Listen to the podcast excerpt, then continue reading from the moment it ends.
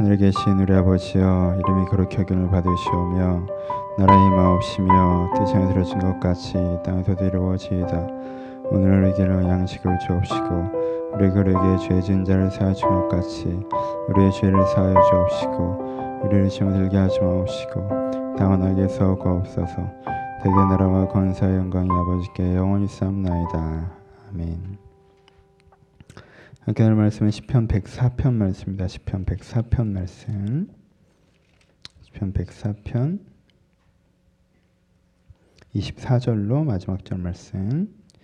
시편 104편 24절로 마지막 절 말씀. 다 찾으셨으면 한 절씩 교독합니다. 제가 104편 24절을 읽겠습니다. 여호와여 주께서 하신 일이 어찌 그리 많은지요 주께서 지혜로 그것들을 다 지으셨으니 주께서 지은 것들이 땅에 가득하니이다. 거기에는 크고 넓은 바다가 있고 그 속에는 생물 곧 크고 작은 동물들이 무수히 있나이다. 그에는 배들이 다니며 주께서 지으신 리워야단이 그 속에서 노나이다. 이것들은 다 주께서 때를 따라 먹을 것을 주시기를 바라니이다. 주께서 주신 것을 그들이 받으며 주께서 손을 펴신즉 그들이 좋은 것으로 만족하다가 주께서 낯을 숨기신즉 그들이 떨고 주께서 그들의 호흡을 거두신즉 그들이 죽어 먼지로 돌아가나이다. 주의 영을 보내어 그들을 창조하사 지면을 새롭게 하시나이다. 여호와의 영광이 영원히 계속할지며 여호와는 자기께서 행하신 일들로 말미암아 즐거워하시려다. 그 땅을 보신즉 땅이 진동하며 산들을 만신즉 연기가 나는도다. 내가 평생토록 여호와께 노래하며 내가 살아있는 동안 내 하나님을 찬양하리로다. 나의 기도를 기쁘게 여기시기를 바라나니 나는, 하나, 나는 여호와로 말미암아 즐거워하리로다.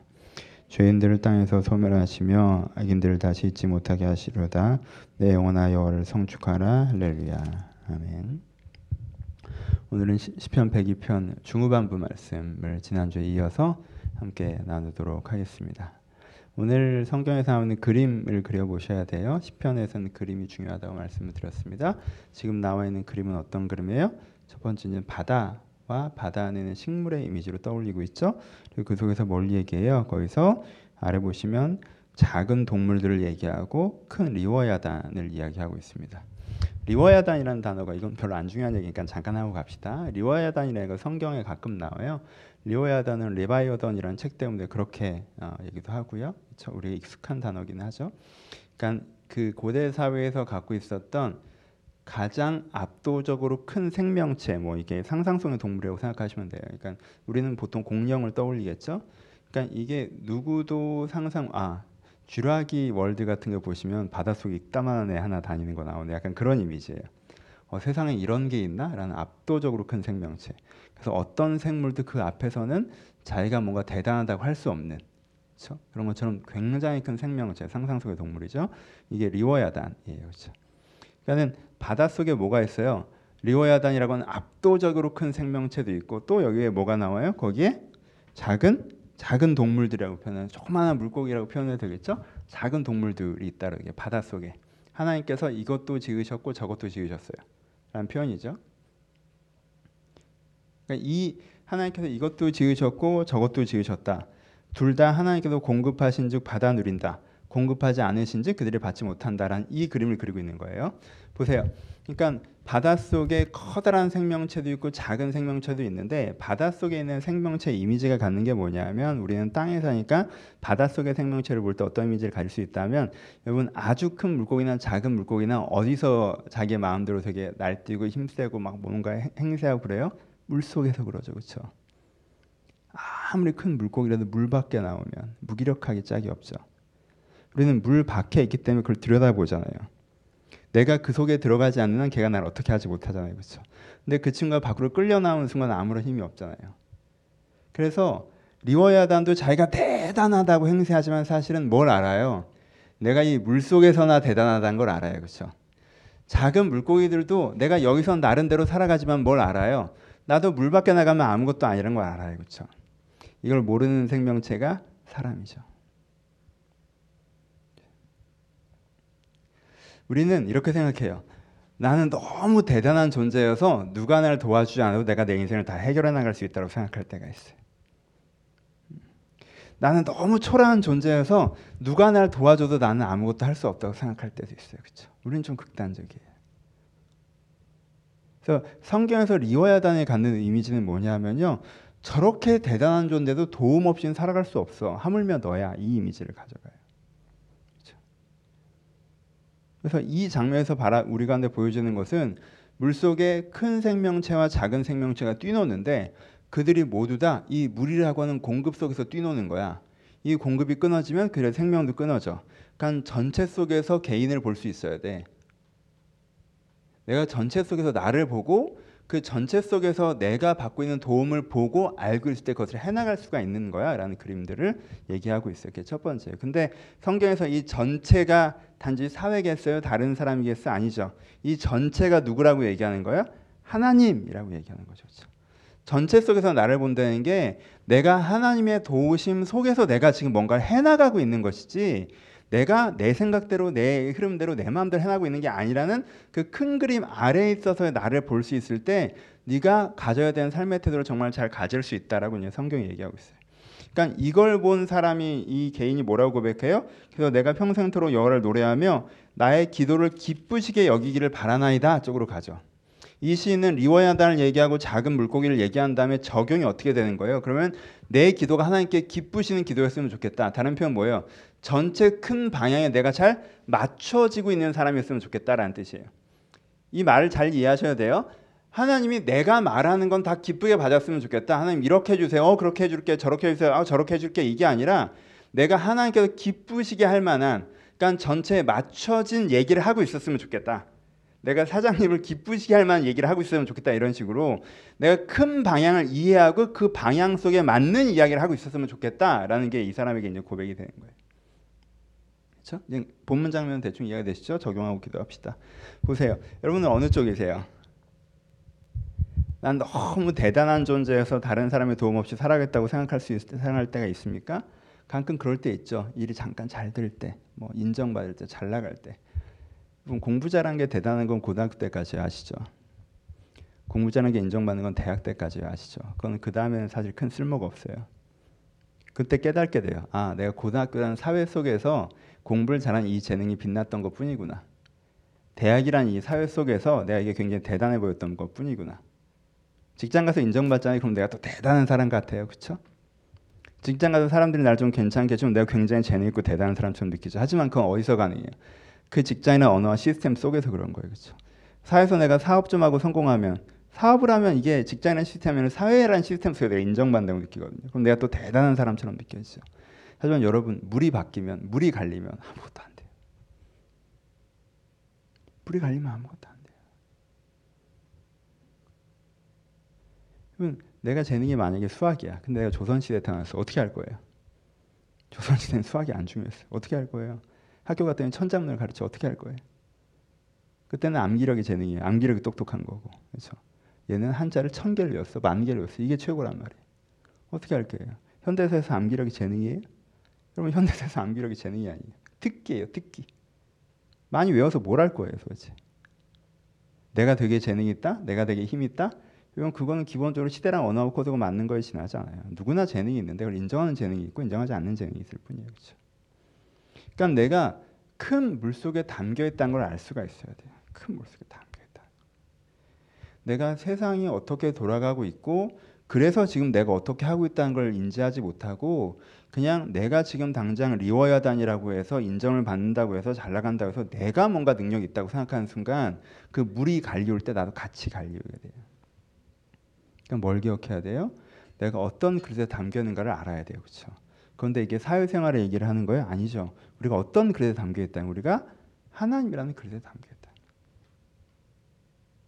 그래서 하나님께서 무엇을 해나가시는가에 대한 큰 그림 속에서 내가 내 위치를 잡고 있, 잖아요 그건 그 부분에서 하나님과 함께 내가 내 삶을 만들어갈 수 있는 그림들이 열려진다는 걸 인지해야 된다는 거예요. 이게 오늘 보면서 가장 기본적으로 얘기하는 거예요. 조직에서도 그래요. 그렇잖아요. 뭐 이건 뭐 세속적인 얘기지만 회사에서 여기 오너가 좋은 오너일 때 나쁜 오너 말고요. 좋은 오너가 자기가 해나가고자 하는 방향성을 갖고 뭔가를 해나가요. 그렇죠? 근데 똑똑한 팀원인데 오너가 뭘 하려고 하는지를 이해를 못 하고요. 자기가 오너인 것처럼 자꾸 자기 그림을 펼쳐요. 이게 조직에 도움 돼요? 도움 안 돼요? 오너랑 일할 수 있어요? 일 못 해요? 못 하죠. 그렇죠. 내가 똑똑한 팀원이라 할지라도 오너가 더 경험 많고 똑똑하다는 걸 신뢰하고 그가 펼쳐갈 수 있는 그림을 이해하고 그럼 그 속에서 내 역할들을 찾고 발맞춰 나갈 때 이가 더 큰 그림 속에서 일을 할 수가 있어요. 그렇죠?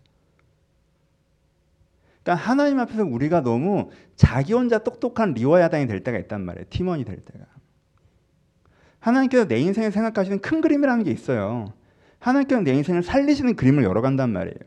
하나님은 내 인생을 향한 하나님께서 내 인생을 향한 가장 최선과 좋은 계획들에서 하나님께서 갖고 있는 견해라는 게 있어요. 방향이라는 게 있고 그걸 펼쳐가려고 하시는데 난 자꾸 어떻게 해요? 큰 그림을 보지 못한 상태에서 아 왜 저런 식으로 하지? 하고 내가 오너지를 한단 말이에요. 내가 갖고 있는 그림을 자꾸 하나님께 이해시키려고만 한단 말이에요. 그래서 하나님께서 그걸 대해서 하나님의 의견들을 얘기하시면 난 어떻게 생각해요? 하나님이 이해를 못했다라고 생각해요. 그걸 다시 설명하려고 해요. 다시 간과하려고 해요. 다시 설득하려고 해요. 그러다가 그게 전달되지 않으면 내 기도가 응답되지 않았고 하나님이 나를 좋아하시지 않는 것 같고 이렇게 관계적으로 틀어져 버린단 말이에요. 그러니까는 재능이 좋은데 그것 때문에 너무 자신감이 넘치는 팀원은요 참 어려워요 사실. 이 친구가 똑똑하고 다 좋을 수 있는데 여러분 회사에 후배가 그런 애가 들어왔다고 생각해 보세요. 얘가 재능 있는 건 알겠어. 똑똑한 건 알겠어. 잘하는 것도 알겠어. 근데 얘는 전체를 읽으려고 안 해. 모르면서 아직 여기가 어떻게 돌아가는지 이 큰 방향이 뭔지 모르면서 자기가 갖고 있는 그 똑똑함과 이제까지 자극하는 견해를 갖고 자꾸 여기를 판단하고 재단하고 설득하고 만들어 가려고 해. 그러면요 그 똑똑함이 더 부담이에요. 솔직히 덜 유능하고 그래서 겸손한 사람이 사실은 여기서 더 좋은 팀원이 될 수가 있어요. 그럼 내가 하나님 앞에서 뭘 하지 않아야 돼요? 내가 하나님 앞에서 오너십을 갖지 않아야 돼요. 내가 오너십을 가지면 안 돼요. 하나님께서 내 인생의 주인이시라는 오너십을 갖고 있다는 걸 내가 인정하면서 그 속에서 내가 아 내가 나의 기도를 기쁘시게 여기를 바라나이다. 기쁘시게 여기기를 바라나이다. 내가 여호로 말미암아 즐거워하리다. 무슨 뜻이에요? 하나님께서 갖고 계신 좋은 말씀과 은혜와 인도하심을 내가 즐거워하고 싶어요. 내가 그걸 잘 이해하고 싶어요. 잘 누리고 싶어요. 그리고 나서 그것을 내가 내 입술로 고백하면서 내 기도가 하나님께 다시 즐거워지는 일들이 벌어졌으면 좋겠다는 거예요.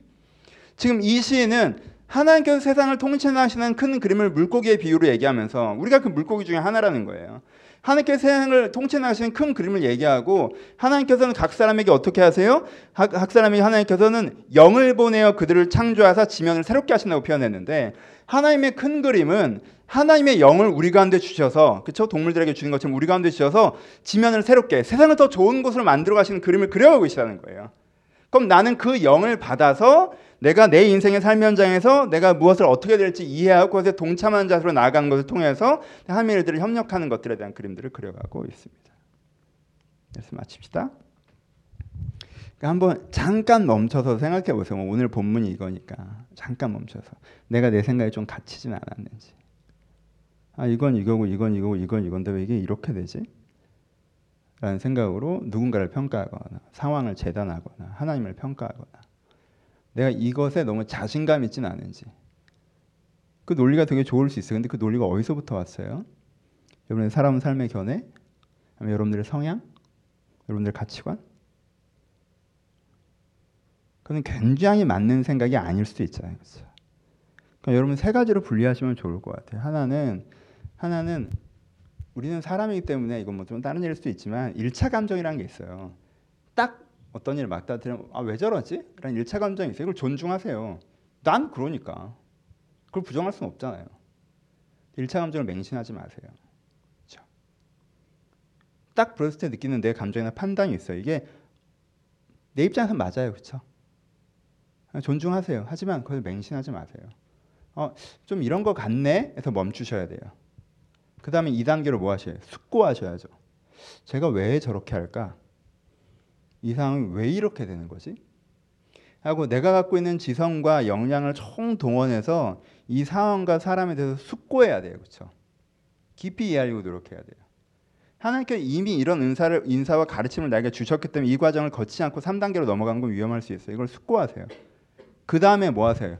숙고한 걸 가지고 기도하세요. 내가 이렇게 생각하는 게 맞습니까? 이렇게 바라보는 게 맞습니까? 우리가 이 과정을 하나님 앞에서 반복할 필요가 있어요. 이게 하나님에 대한 로드십이에요. 이런 팀원이 되셔야 돼요. 하나님께서 나와 함께 뭔가를 해나가신단 말이에요. 그럼 우리가 계속 어디로 어디로 주파수를 맞춰야 돼요. Lord 하나님에게 주파수를 맞춰야 돼요. 리더한테 주파수를 맞춰야 된단 말이에요. 내가 나 혼자 신나서 뭐 이렇게 하는 게 결코 그렇게 좋은 결과 아닐 때가 있어요.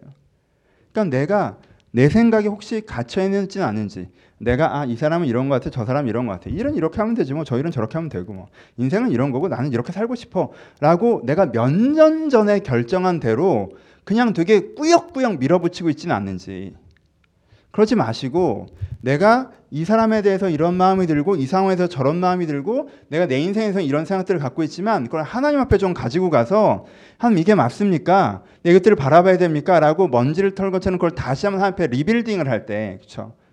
여러분 세상을 살아가는 사고방식의 방법들도 1번에 1년에 한 번 정도 여러분들이 재점검 하셔야 되잖아요. 작년에 살았던 방식으로 오래 살면 안 돼요. 왜요? 작년엔 내가 44이었고 내가 올해 45이란 말이에요. 그럼 올해 살아가는 방법은 작년 사람이랑 같을 수가 없어요. 그렇죠? 달라져야 된단 말이에요. rebuilding을 사람 내가 인간적으로 세상을 살아가는 방법이 rebuilding이 돼야 되는 내가 하나님 앞에서 내 인생을 바라보는 시각이 그렇게 되는 부분들이 필요해요. 오늘 밤에 혹시 여러분 혹시 내가 너무 확신하고 있고 아 이거 이거 이거는 다 됐고 하나님께 이것만 해주시면 되겠는데 그러니까 이걸 안 해주시니까 이걸 좀 간절히 기도하자라고 하셨는데 그 기도가 어, 혹시 헛바뀌던 느낌들이 좀 있다면 그럼 한 걸음 걸어 나오셔서 내가 이 구도가 맞나? 이건 다 괜찮고 이것만 되면 된다라고 매달렸던 구도가 맞나? 이게 이렇게 되면 되는 건가? 하나님, 내가 리워야단이 되지 않게 하시고, 아니 내가 리워야단이라도 하나님 공급 없이 살 수 없는 존재이고, 하나님 도움 없이 살 수 없는 존재이오니 내가 어떻게 생각해야 되는지 를 가르쳐 달라고. 그렇게 기도하셨으면 좋겠습니다. 여러분 때때로 성급한 판단이 여러분들에게 쑥처럼 깊이 들어서 여러분들 쓰게 한 경험이 있지 않습니까? 아, 저 사람 좀 저러네. 아, 이 일은 좀 이런 거 아닌가? 뭐 이렇게 하면 되지 뭐. 제 인생에 돌아보면 후회되는 것은 항상 조급한 판단이었어요. 그땐 너무 강력했던 확신들. 왜 그걸 내가 확신했지? 그때는 살아왔던 내 삶의 견해가 그랬으니까. 우리가 조금만 하나님께 들을 수 있다면 주님 내가 주님의 뜻을 기뻐하길 바랍니다. 내 기도가 주님께 기쁜 것이 되길 바랍니다. 기도하고 내가 주님 앞에 내 위치를 잡을 수 있다면 오늘도 여러분들이 너무 성급하게 걷던 걸음을 멈칫거리는 것이 여러분들 오히려 은혜와 축복이 될 수 있다고 생각합니다. 여러분의 생각을 좀 멈추시고 항상을 다시 한번 들으시면서 하나님 앞에 여러분들 자신의 그림을 다시 그려가는 귀한 기도의 시간이기를 축복합니다. 기도하시겠습니다. 네, 길다면 길고 짧다면 짧은 시간을 드립니다. 20분 정도의 시간을 드릴 텐데 여러분 네, 시간을 그저 보내지 마시고 꼭 기도하시는 시간이 되셨으면 좋겠습니다. 그냥 막 말, 말하지 않으시더라도 오늘 설교 제목에서는 특별히 더 막 말하지 않으셔도 괜찮아요. 좀 돌아보세요. 내가 확신하고 있는 것들을 내가 확신하고 있는 것들 좀 돌아보십시오. 하나님 이게 맞습니까? 다 이렇게 관계하고 이렇게 생각하고 이렇게 살아가는 게 맞습니까? 내가 예전의 삶의 방식에 묶여 있었던 부분들이 있다면 하나님 앞에 내려놓고 새로운 삶의 방식을 갖길 바랍니다. 지금 내가 너무 부정적이었습니까? 이것들을 고치길 바랍니다. 내가 과도하게 긍정적이었습니까? 이것도 고치길 바랍니다. 내가 원하지 않아야 되는 것을 원하고 있었습니까? 주님 이걸 고치길 바랍니다. 주님, 내가 원해야 되는 것을 원하지 못하고 있었습니까? 이걸 고치기 바랍니다. 하나님 앞에서 다시 들으시는 시간이셨으면 좋겠습니다. 하나님 나에게 가르쳐 주옵소서 내가 주님을 따르겠습니다. 여러분들 개인의 기도 제목대로 또 들으신 말씀대로 자유롭게 묵상하시면서 우리 20여 분 동안 기도하도록 하겠습니다. 기도하겠습니다.